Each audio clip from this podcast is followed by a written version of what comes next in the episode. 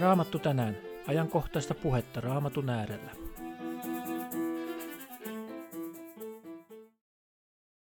Ensimmäinen tessalonikalaiskirje. Jeesus tulee takaisin. Uuden testamentin kirjeissä on yleensä monia teemoja esitettyinä peräkkäin ja monesti ne teemat on siellä myöskin lomittain vähän vaihtelevassa järjestyksessä ja hyvinkin useita tällaisia tärkeitä syitä löytyy, mitä kirjeissä halutaan seurakunnalle ja uskoville välittää.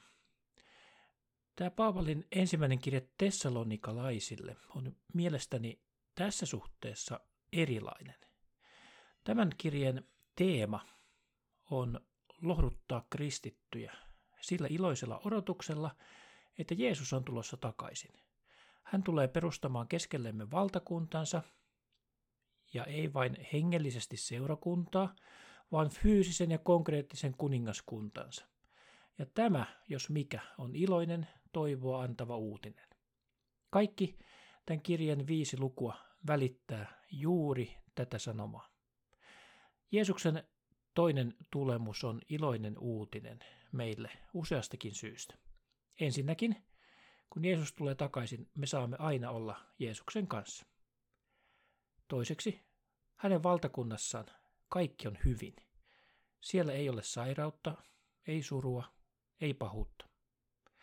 Ja kolmanneksi, Jeesuksen tulemus pelastaa meidät uskovat tulevasta vihasta. Tämä vihan aika on kuvattu esimerkiksi Ilmestyskirjassa.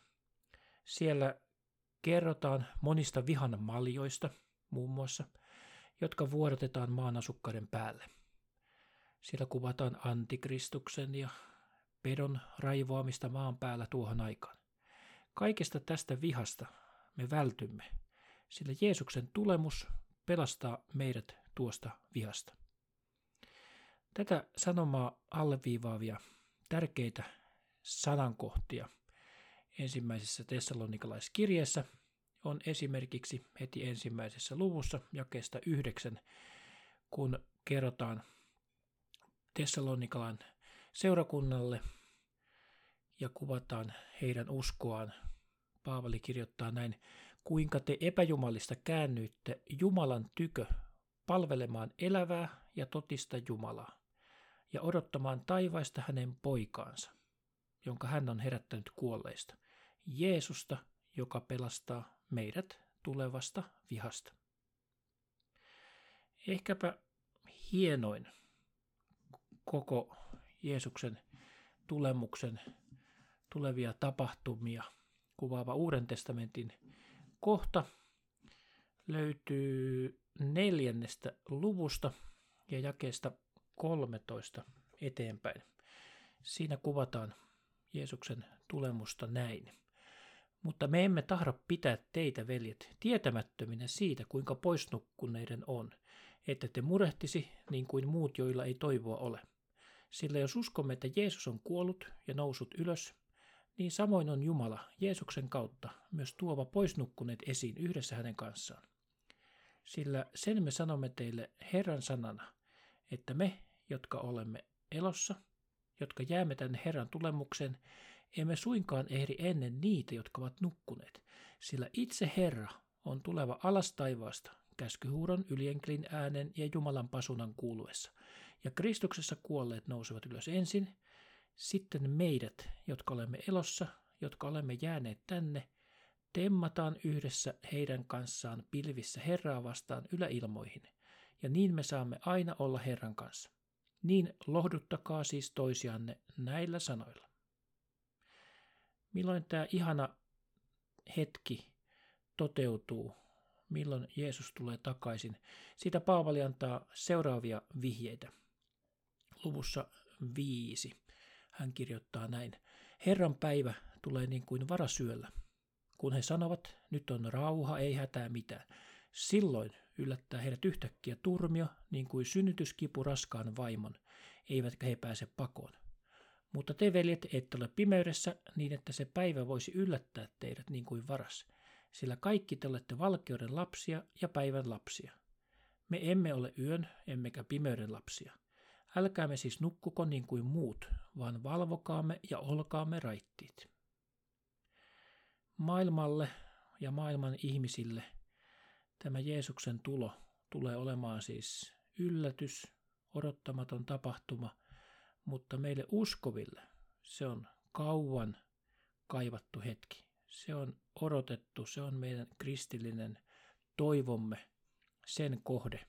Sitä päivää me todella kiihkeästi odotamme. Lopussa Paavali antaa vielä arvokkaita kehotuksen sanoja meille, jotka odotamme Jeesuksen tulemusta. Tämäkin luvusta viisi. Pyrkikää aina tekemään hyvää toinen toisillenne ja kaikille. Olkaa aina iloiset. Rukoilkaa lakkaamatta. Kiittäkää joka tilassa, sillä se on Jumalan tahto teihin nähden Kristuksessa Jeesuksessa. Henkeä älkää sammuttako, profetoimista älkää halveksuko, mutta koetelkaa kaikki.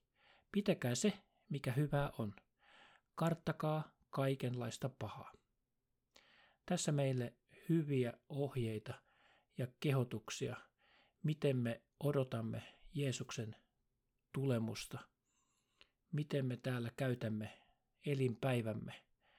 Tehdään toisille lähimmäisille hyvää, ja itseäni rohkaisee nämä sanat, olkaa aina iloiset, rukoilkaa lakkaamatta ja ollaan kiitos mielellä. Se on Jumalan tahto meitä kohtaan. Vielä viidennen luvun lopusta jätän itselleni ja meille kaikille muistolauseeksi jakeet kaksikymmentäkolme ja kaksikymmentäneljä. Siinä kirjoitetaan näin. Mutta itse rauhan Jumala, pyhittäköön teidät kokonansa ja säilyköön koko teidän henkenne ja sielunne ja ruumiinne nuhteettomana meidän Herramme Jeesuksen Kristuksen tulemukseen. Hän, joka teitä kutsuu, on uskollinen ja hän on sen myös tekevä. Jumala, joka on aloittanut meissä hyvän työn. Jeesus on uskollinen ja hän vie meidät kerran perille. Hän on voimallinen pitämään meidät uskossa ja hän on voimallinen viemään meidät kerran perille ylös Isän luokse.